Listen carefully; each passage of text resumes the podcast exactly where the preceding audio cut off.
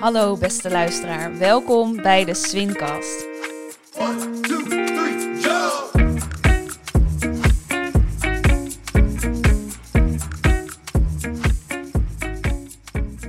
Ik ben Lianne de Bie, directeur van Swin.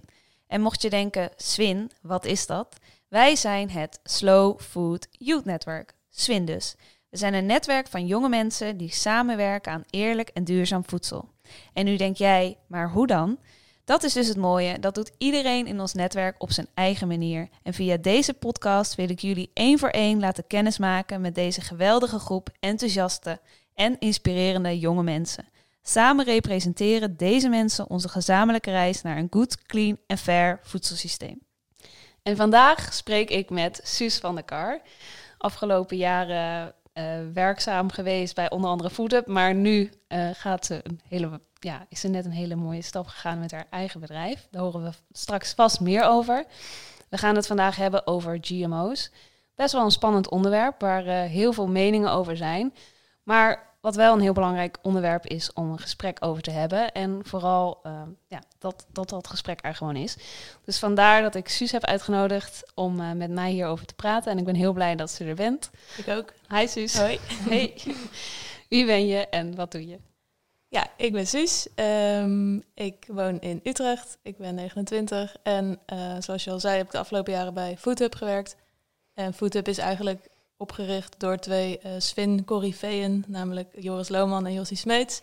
Um, en daar uh, heb ik de afgelopen twee jaar als communicatiemanager gewerkt, totdat ik ontdekte dat ik toch vooral het schrijven het allerleukst vond. Dat wist ik eigenlijk al wel langer, maar nu, nu werd het definitief. Dus ik ben sinds begin dit jaar, sinds januari, eigenlijk voor mezelf begonnen als tekstschrijver en vertaler, soms ook als het zo uitkomt. En werk daarnaast nog twee dagen per week bij FoodHub. Ook omdat ik daar hele fijne collega's heb die ik niet wil missen. Dus dat doe ik nu. Vet. Leuk, gefeliciteerd. Thanks. Eigen bedrijf. Ja. En wat zijn nou de droomteksten om te schrijven? Um, nou, ik, ben er, ik begon er wel een beetje mee omdat ik dacht, ik, ik hoef niet alleen nog maar over voedsel te schrijven. En daar, daar begint het nu wel op te lijken. Um, maar ik merk nu al wel, ik doe nu ook hele andere random dingen. Ik schrijf nu voor een softwarebedrijf bijvoorbeeld dat echt kilometers ver van me afstaat. Dat is dan heel leuk, maar dan kijk ik ook wel weer uit naar iets waar ik ook inhoudelijk heel erg iets bij voel. En dan, uh, ja, dat komt ook vanzelf weer op mijn pad. Dus het is juist heel fijn om nu die, die totale mengelmoes te hebben en de tijd een beetje te kunnen switchen. En het is serieus ook wel leuk om me weer te verdiepen in iets wat ik helemaal niet ken, zoals software. Ja, nu kan je juist een beetje kijken van, oh, wat, waar zou ik nou uh, nog meer in willen doen? Ja, leuk. Ja, en het schrijven vind ik altijd wel leuk, dus dat uh, zit wel goed. Leuk. Ja, je hebt ook drie jaar geleden alweer meegedaan aan de Swin Academie. En uh, nou, je kan je dus een swinner noemen. Wat is Swin voor jou? Um, ja, ik heb in 2018 de academie gedaan. En uh, ik wilde dat heel graag doen omdat mijn zusje het het jaar daarvoor had gedaan. En uh, zij kwam altijd thuis met verhalen daarover. Dat ik dacht, wow, wie zijn die mensen? En hoe, hoe kan het dat ze allemaal in hun vrije tijd dit leuk vinden en hier met elkaar over in gesprek gaan? En zij kwam ook echt op plekken waar ik heel jaloers van werd, zeg maar. Dus ik dacht, ik wil dat ook. En nou ja, dat heeft niet teleurgesteld, want dat is echt precies wat Swin voor mij is, of wat de academie in ieder geval voor mij was. Sorry. Um, ik weet nog heel goed dat ik voor iedere themadag een soort van gezonde spanning, een soort van wedstrijdspanning voelde van oeh, waar zouden we vandaag weer naartoe gaan? Wat zou ik vandaag allemaal weer gaan zien en horen waar ik, waar ik me over kan opwinden of juist heel erg blij van kan worden of hoe dan ook gaat het me weer prikkelen en ga ik er iets van vinden.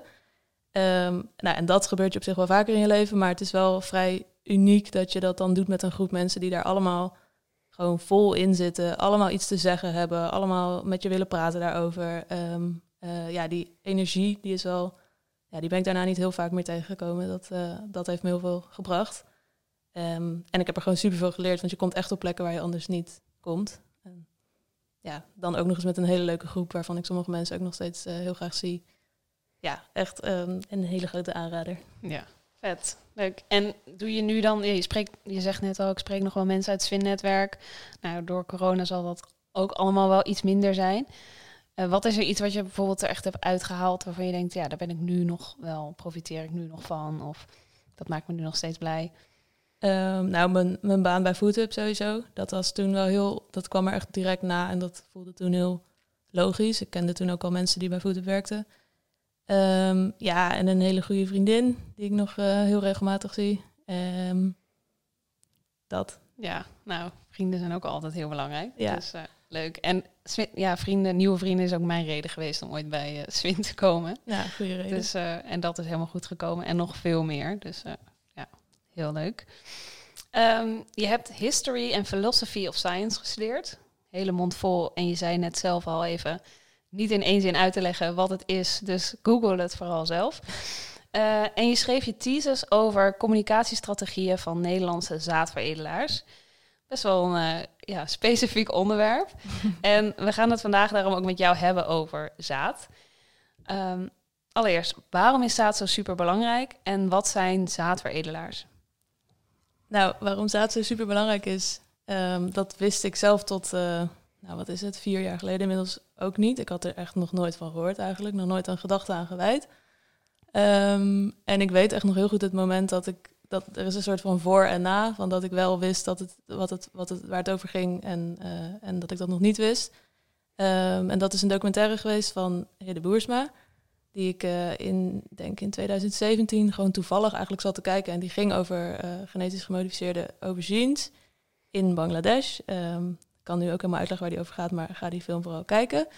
Ehm, maar wat me daar echt het meest van is bijgebleven, is helemaal niet zozeer de discussie over, over GMO en over gentech, maar gewoon het hele basale feit dat alle groenten en fruit uit een zaadje komen. Dat was gewoon iets waar ik nog nooit een gedachte aan, eh, aan had besteed, zeg maar.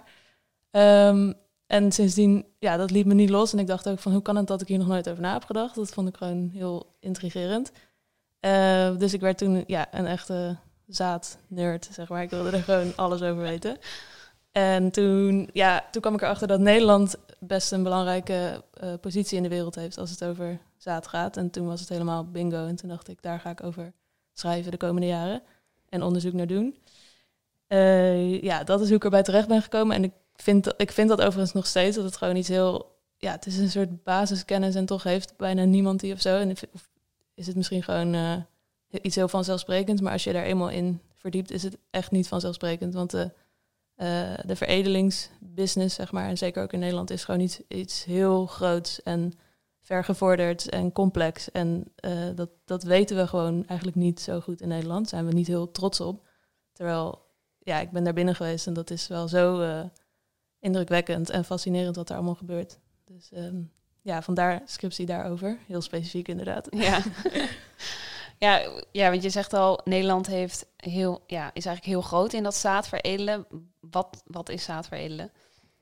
Ehm zaadveredelen is eh, nou, zo oud als, als landbouw is ongeveer, maar is, een, ehm, is de manier om te zorgen dat een plant doet wat jij wil eigenlijk. Dus je, eh, je hebt de- in de geschiedenis ervan zeg maar, is het zo begonnen dat er toevallig planten ontstonden met een, met een handige eigenschap die toevallig zo gemuteerd waren. En eigenlijk is de geschiedenis van veredeling een geschiedenis van steeds meer begrip van wat gebeurt er precies en kunnen we dat ook, kunnen we dat ook naar onze hand zetten. Ehm, en zijn we nu op een punt gekomen dat we echt heel goed weten hoe we dat naar onze hand moeten zetten. Omdat we ook bijvoorbeeld DNA veel beter begrijpen. Ehm, de zaadveredeling is het, ja, het net zo lang kruisen, is bijvoorbeeld een hele belangrijke manier van planten totdat je de perfecte plant hebt. En in de, ja, je kan je voorstellen dat het in de voedselketen een hele belangrijke eerste stap is van wat willen we precies voor tomaten of broccoli's of uien en eh, in hoeverre kunnen we dat zelf beïnvloeden. Ja, en zonder dat veredelen hadden we nu niet zoveel eten gehad. Nee. Waren we überhaupt niet met een bevolking van 9 miljard mensen geweest. Nee, zeker niet. Sinds dat zo'n echt zo'n hele zelfbewuste wetenschap is geworden, is dat echt enorm eh, gegroeid. Ja. En ja. Het is bijna een soort basis van onze bestaan. ja. Ja, er ligt wel onder alles wat we eten, ligt wel een zaadje als, eh, als basis. Ja. Ja.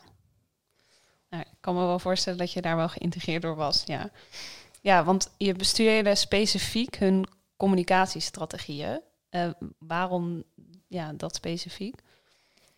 Ehm, ja, dat had denk ik ook wel een hele praktische reden, omdat eh, je moet ergens wel beginnen met een soort invalshoek, zeg maar. Je kan eigenlijk niet, ja, ik wilde het liefst gewoon de hele zaadindustrie in één scriptie gieten, maar dat, eh, ja, dat is niet gelukt. Ehm, maar ik ontdekte wel al gauw van, oké, deze sector is in Nederland heel erg groot en belangrijk en eh, er werken superveel mensen in en er gaat echt ongelooflijk veel geld in om. Ehm, maar hoe presenteren veredelaars zichzelf naar de buitenwereld toe? Eh, dat is, nou, dat is wat ik net al zei, het is een hele onzichtbare sector eigenlijk. En daarom leek het me juist wel interessant om dan te, te kijken waar ze, wat ze wel communiceren en wat ze, eh, hoe ze zelf over hun eigen product, dus over zaad, praten en schrijven en communiceren. Ehm, en waarom dat ook wel interessant is, omdat eh, het grote publiek heeft natuurlijk wel een mening over zaadveredeling, of in ieder geval over genetische modificatie. Maar het grote publiek is niet hun klant, zeg maar. Dus ze hebben, ze hebben hele verschillende strategieën nodig. Eentje richting de boeren en de telers, die eh, gewoon ieder jaar flink geld betalen om hun zaden te mogen gebruiken. Ehm, maar ze hebben, niet, ja, ze hebben geen belang bij eh, dat het grote publiek weet wat ze precies doen. Ja. Dus dat, daar in dat verschil ben ik ook een beetje gedoken van hoe praten ze met hun klanten over zaad en hoe praten ze met een gemiddelde buitenstaander erover. Ja, maar dat is eigenlijk totdat eh, er eigenlijk een maatschappelijke discussie kwam over genetisch gemodificeerd voedsel, denk ik. Ja, Wat is dat? Ja, wat zijn GMO's? Genetisch gemodificeerd or- or- organisms? ja Ja, genetically modified organisms. Ja. Ehm, nou, er is een definitie, die wordt, eh, dat is een EU-definitie en die is nog steeds leidend in wat er in Nederland wel en niet mag. Maar ik pin me hier niet op vast, want het is ook een paar jaar geleden dat ik er helemaal zo in heb gezeten. Maar volgens mij, bij mij weten, wordt die definitie nog steeds gebruikt. En in die definitie gaat het erom dat iets is een GMO als, de, eh, als het product ervan is ontstaan uit een eh, uit een kruising of uit een combinatie, zeg maar, die nooit in de natuur had kunnen plaatsvinden. Dus dan gaat het meestal over eh soort vreemd DNA dat erbij komt kijken. Dus, dat, dus even een heel extreem voorbeeld is dat je eh, het DNA van een vis met het DNA van die tomaat combineert. Ehm, en dit soort voorbeelden werden ook heel vaak gebruikt in soort van de anti, eh, anti-bewegingen. Maar er zijn, ook, er, zijn, er zijn ook heel veel, veel kleinere en eh, onschuldigere toepassingen, zeg maar, die ook, die ook GMO zijn, maar die eh, onder de wetgeving vallen en daarom in Nederland niet worden gebruikt. Een Ja. brede definitie dus. Maar waarom zou je in levensnaam een tomaat met een vis willen combineren in één product? Ja, goede vraag. Ehm, ja, met, er zijn dus ook veel meer eh, onschuldige en zelfs hele nuttige toepassingen die, eh, waarbij GMO echt kan helpen, waarbij, het, eh, waarbij genetische modificatie vooral het proces kan versnellen. En dan heb ik het over eh, toepassingen bijvoorbeeld om een plant gezonder te maken, eh, beter resistent tegen ziektes, ehm, bijvoorbeeld beter bestand tegen droogte, waarvan je ook kan voorstellen dat het nou ja, een inter- interessante toepassing voor de komende jaren kan zijn. Ehm, en stel nou dat je als veredelaar weet van nou, die broccoli heeft, ehm, heeft die resistentie. Ehm, en deze Chinese kool niet, maar we weten wel precies welk stukje DNA daarvoor verantwoordelijk is. Ehm, en we weten eigenlijk ook precies hoe we dat stukje in die kool moeten krijgen. Ja, met klassiek veredelen, nou, weet ik eerlijk gezegd niet of, dat, of dat je lukt om die twee met elkaar te combineren. Maar met eh, genetische modificatie kan je dan veel gerichter, en zeker met CRISPR-Cas, eh, zou je die eigenschap als het ware gewoon erin kunnen plakken. En nou ja, dat is wel een heel onschuldig voorbeeld van ehm, ja, een goede, tussen aanhalingstekens, nuttige toepassing van Gentech, denk ik. En het voordeel is dan vooral ehm, dat het veel sneller kan dan de 15 tot 20 jaar die ehm, een gewoon veredelingsproces nodig heeft. ja. En nu noem je tussen neus en lippen door CRISPR-Cas. Wat is CRISPR-Cas? Ehm, ja, CRISPR-Cas is eh, het nieuwste hoogstandje eigenlijk op eh Gentech gebied. Ik kan echt onmogelijk uitleggen wat het precies is, maar ik, ik, eh, ik, wat ik er wel van snap is dat het een, een heel precies ehm, soort van schaartje is. Dat je met een opdracht eh, het DNA van een, eh, van een, bijvoorbeeld een plant, maar kan ook van een bacterie of van een coronavirus of van een mens zijn, eh, DNA in kan sturen. En je zegt eigenlijk van tevoren tegen dat schaartje, knip dat eruit of eh, verplaats dit naar een andere plek. Ehm, dus als je daar dan precies weet wat je, wat je te zoeken hebt in dat DNA, zeg maar, kan je nog veel sneller ehm, knippen en plakken, om het even kinderlijk te zeggen. Oké. Nou, ik moet zeggen dat ehm, ja, dit klinkt wel als een oplossing waarvan je denkt, ja, hup, gebruiken. En toch wordt het in Europa niet toegestaan om te gebruiken. Wat is daar de reden voor? Ehm, nou, dat heeft te maken met die, met die definitie die ik net gaf, maar ook met dat er twee hele verschillende toepassingen eigenlijk op één hoop worden gegooid. En het ene is eh transgenese en het andere is cisgenese. En hierna zal ik geen moeilijke woorden meer gebruiken. Maar eh, bij, bij transgenese gaat het erom dat je eh, echt een soort vreemd DNA in, in iets anders stopt. Dus dat zijn dus echt de tomaat en de vis. Ehm, en bij cisgenese gaat het om eh, hele verwante soorten. Die, eh, die, ja, die hypothetisch gezien wel ook in de natuur hadden, gekruist hadden kunnen worden. Ehm, en nou ja, onder, de, onder de huidige GMO-definitie zeg maar, mag dat allebei niet. Omdat, omdat ze te veel op elkaar lijken. Maar het zijn wel echt hele wezenlijk andere manieren van, eh, van veredelen. Ja, want wat is dan bijvoorbeeld heel gevaarlijk aan? Of nou ja, ehm, je zegt de een, ze worden op één hoop gegooid, terwijl het klinkt alsof de een wel zou kunnen en de ander niet. Waarom, die, waarom is die ander waarvan je denkt, ja, dat, dat kan niet? Of dat eh, schadelijker? Of Je bedoelt die, die tomaat en de vis, zeg maar. Waarom? ja, trans. Ja, ik denk, ehm, ja, voor mij persoonlijk mag dat best. Maar ik denk dat, dat de weerstand daarin heel erg zit. En van ja, we weten gewoon helemaal niet wat dit gaat doen. Zou, zou zomaar helemaal verkeerd kunnen uitpakken. En ehm, ja, in de, in, de jaren, in de jaren 80 en 90 had je posters met Frankenstein foods. En dat waren dan eh, appels die tot leven waren gekomen en die, eh, die je in je mond wilden steken. Maar die, die appel at jou dan op, zeg maar, omdat hij zo erg genetisch gemodificeerd was dat hij helemaal, eh, helemaal loco was geworden. Ehm, dat is de angst, dat we iets met een, met een gewas doen waarvan we helemaal niet van tevoren precies snappen wat het is.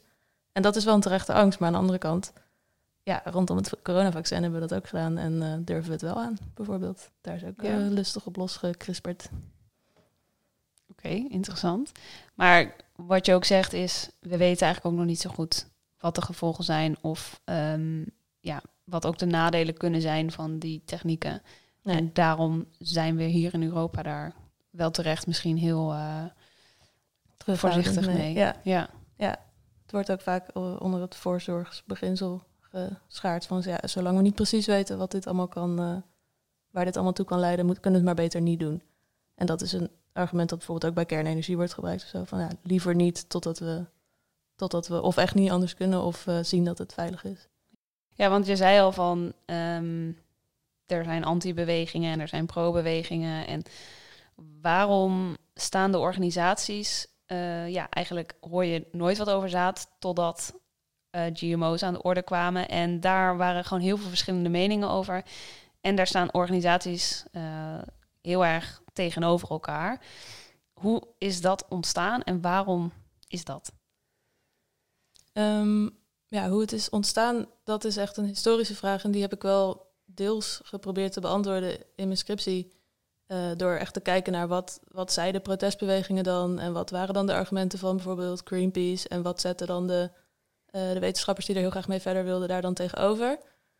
Ehm, daar kan ik dan nog iets over zeggen. Maar ik denk waar het, waar de, waar het grootste probleem zit in de discussie is dat eh, de, de technologie en de toepassing daarvan altijd door elkaar worden gebruikt, zeg maar. Dus dat je kunt eigenlijk prima zonder een mening over GMO door het leven gaan. Alleen zodra het gaat over patenten of over het gebruik van kunstmest of over eh, of, of eh, Afrikaanse boeren toegang moeten hebben tot hun eigen zaden, dan dat, daar speelt GMO altijd wel een rol in in die discussies, maar eigenlijk gaan die over andere dingen. Eigenlijk zijn dat bijvoorbeeld politieke discussies of eh, nou ja, veel meer maatschappelijke onderwerpen. Alleen die zijn zo verstrikt geraakt met dat GMO's daar altijd daar, iets mee te maken hebben, zeg maar. Dus dat, heeft, dat vertroebelt de discussie nogal. Dus ik denk dat mensen vaak eh, niet per se tegen de technologie zijn, maar wel tegen de toepassingen die er tot nu toe mee zijn bedacht. En ook de bedrijven die daar dan tot nu toe heel rijk mee zijn geworden. Ehm, dat wordt ook wel het Monsanto-effect genoemd, zeg maar. Dat je gewoon, je hebt, ergens, je hebt ergens iets gehoord over Monsanto en dat is al genoeg om voor goed tegen GMO te zijn, zeg maar. Dat is, dat is veel gebeurd volgens mij. Mm.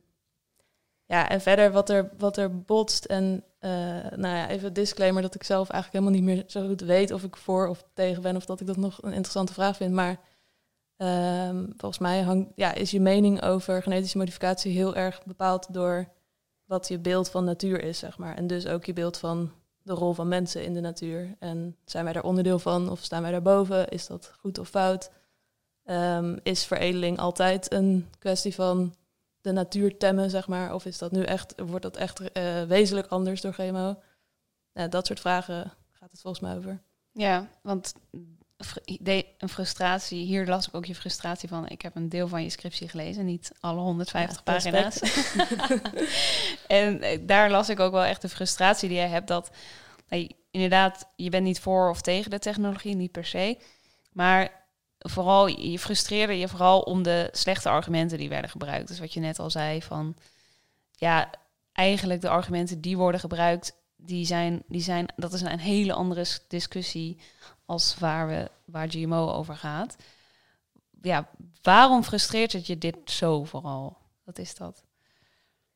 Mm, ja, ik denk dat ik maak hier vaak een tekeningetje bij van een, van een ijsberg. eh, dat je dus eh, dat de mensen die de, de sterkste mening hebben, en dat, dat zijn zowel de mensen die voor als, als tegen zijn, ehm, die dat hun argumenten een beetje altijd, ja, die zijn eigenlijk het topje van de ijsberg. En dat zijn de argumenten die, die, de, die de media halen, zeg maar, en die de ge- gewone man op straat wel eens van gehoord heeft.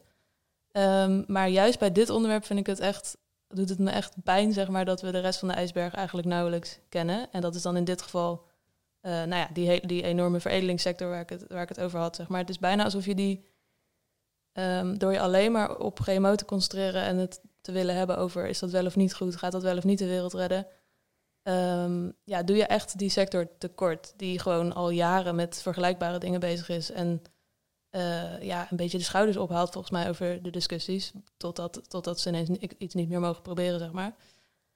Ehm, dus ja, hoe zeg ik dat? Ja, ik vind het... Dat is natuurlijk met alle onderwerpen die zo ingewikkeld en groot zijn... dat je, dat je er eigenlijk veel meer van zou moeten weten... voordat je er een mening over mag hebben. Maar hier is het wel echt iets wat ons allemaal aangaat, zeg maar. En als je heel erg tegen het genetisch modificeren van eh, een tomaat bent, terwijl die tomaat daar echt beter van wordt en de wereld daar uiteindelijk ook beter van wordt. Maar je weet niet dat de broccoli die jij eet eigenlijk ook gewoon uit een laboratorium komt, even heel kort door de bocht. Dat vind ik wel, dan denk ik, ja, ga dat eerst maar eens, eh, ga daar eerst maar eens in verdiepen en dan, dan praten we weer verder. Ja, ja want hoe... Ja, nu noem je even een voorbeeld van de broccoli. En dat is onderdeel van de hele ijsberg die nog onder dat topje hangt. Kan je daar iets meer over vertellen? Over, ja, hoe, hoe zit het eigenlijk op dit moment? Hoe ziet die gewone veredeling eruit? Of hoe is eigenlijk het eten wat we eten ontstaan? dat is een hele grote vraag. Ja, ja, dat is een hele grote vraag. Ehm, ja.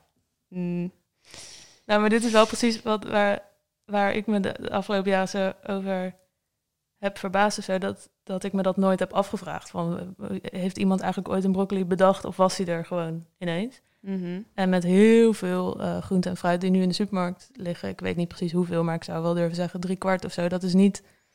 Dat is, dat is geen voedsel dat, er, dat toevallig op een dag in de natuur eh, groeide, zeg maar. Wat, wat we ineens van een boom af konden plukken.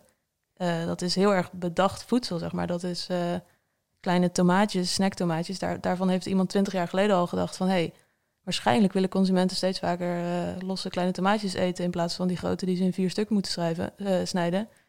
Ehm, hoe komen we bij dat kleine tomaatje? Nou, en dan zit daar een enorme...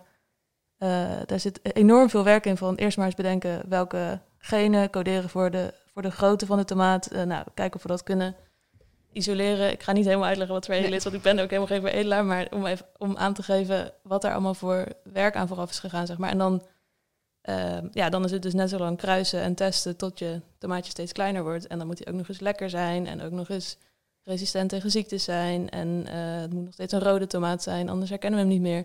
Nou, dan, dan is een veredelaar 15 tot 20 jaar verder en dan heeft hij een klein tomaatje gemaakt eigenlijk.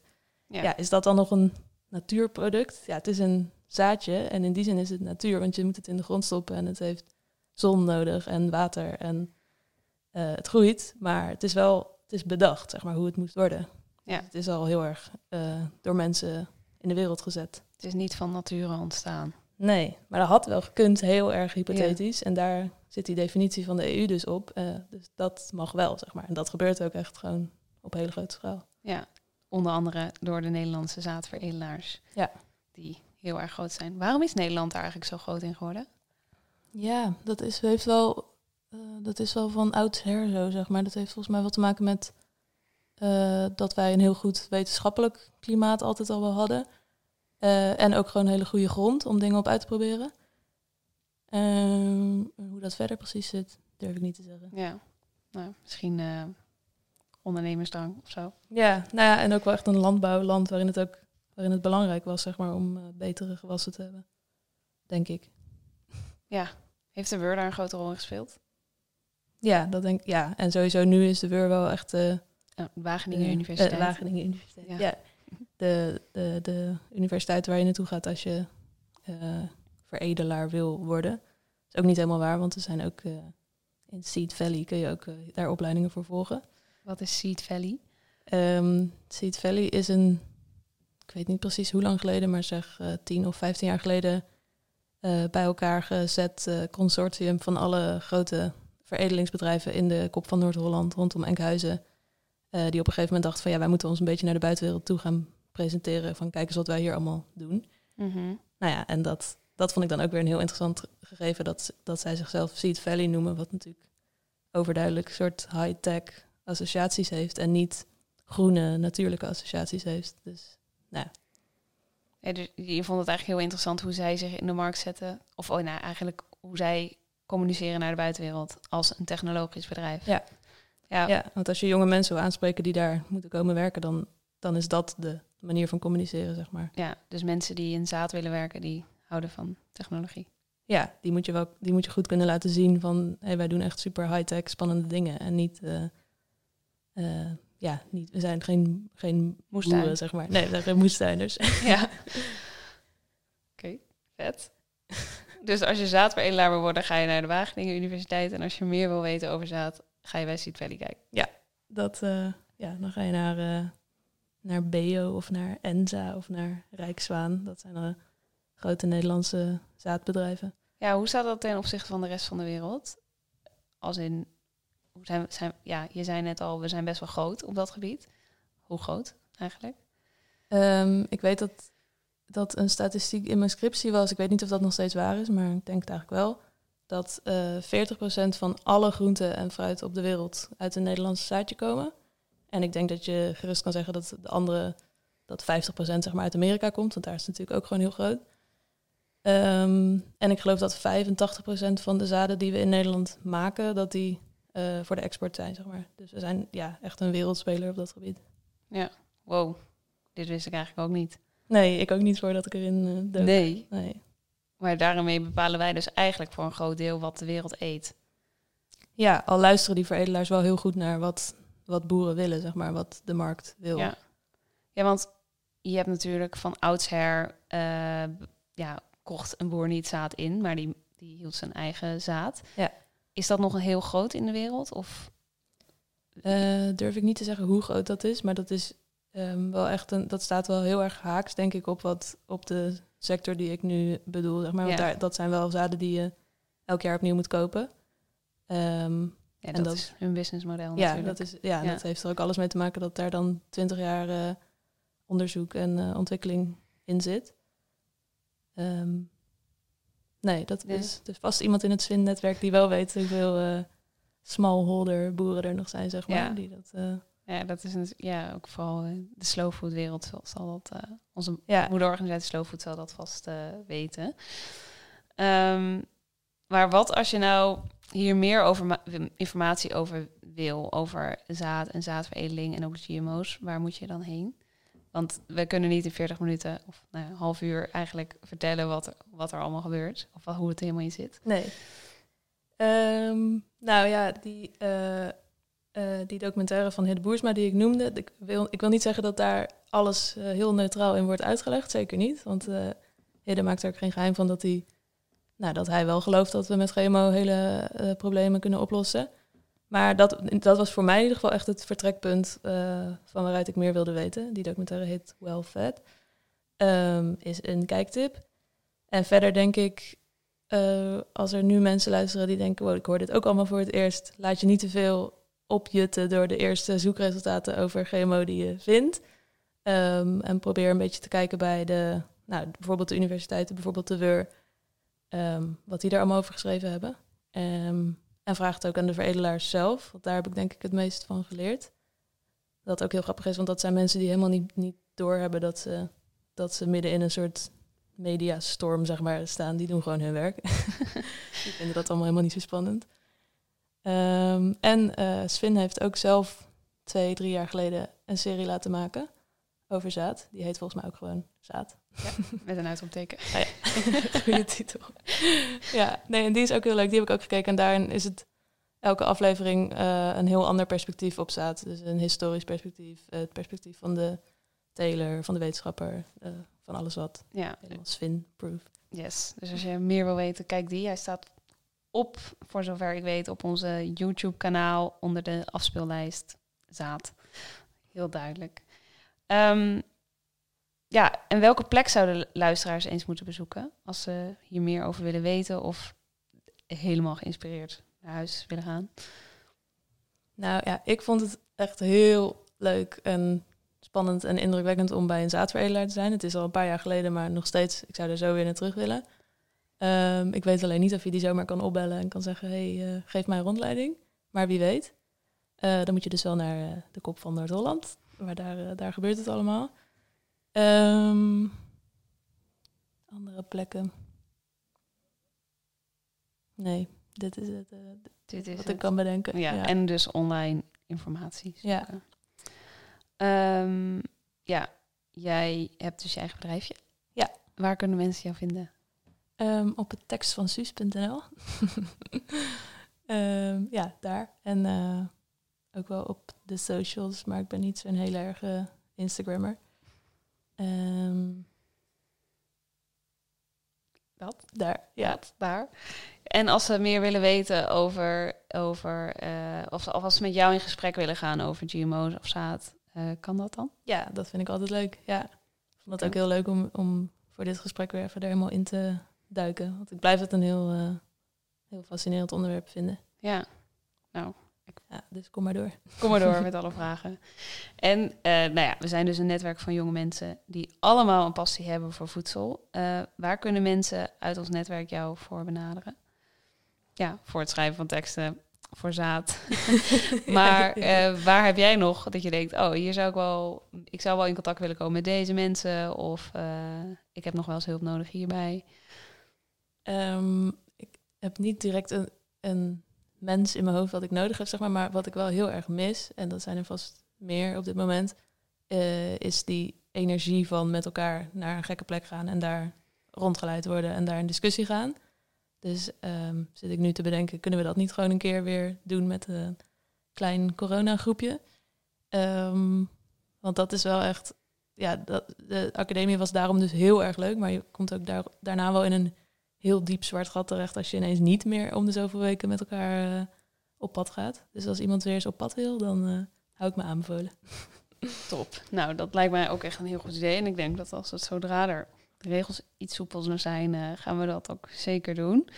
Ehm, heb je nog een laatste takeaway over zaad en GMO's? Shit, nee. Ja, ik denk dat je het ook tijdens ons gesprek al wel hebt gezegd. Eh, lees, als je daar een mening over wil vormen, lees dan gewoon meer dan wat je inderdaad bij je eerste hit ziet.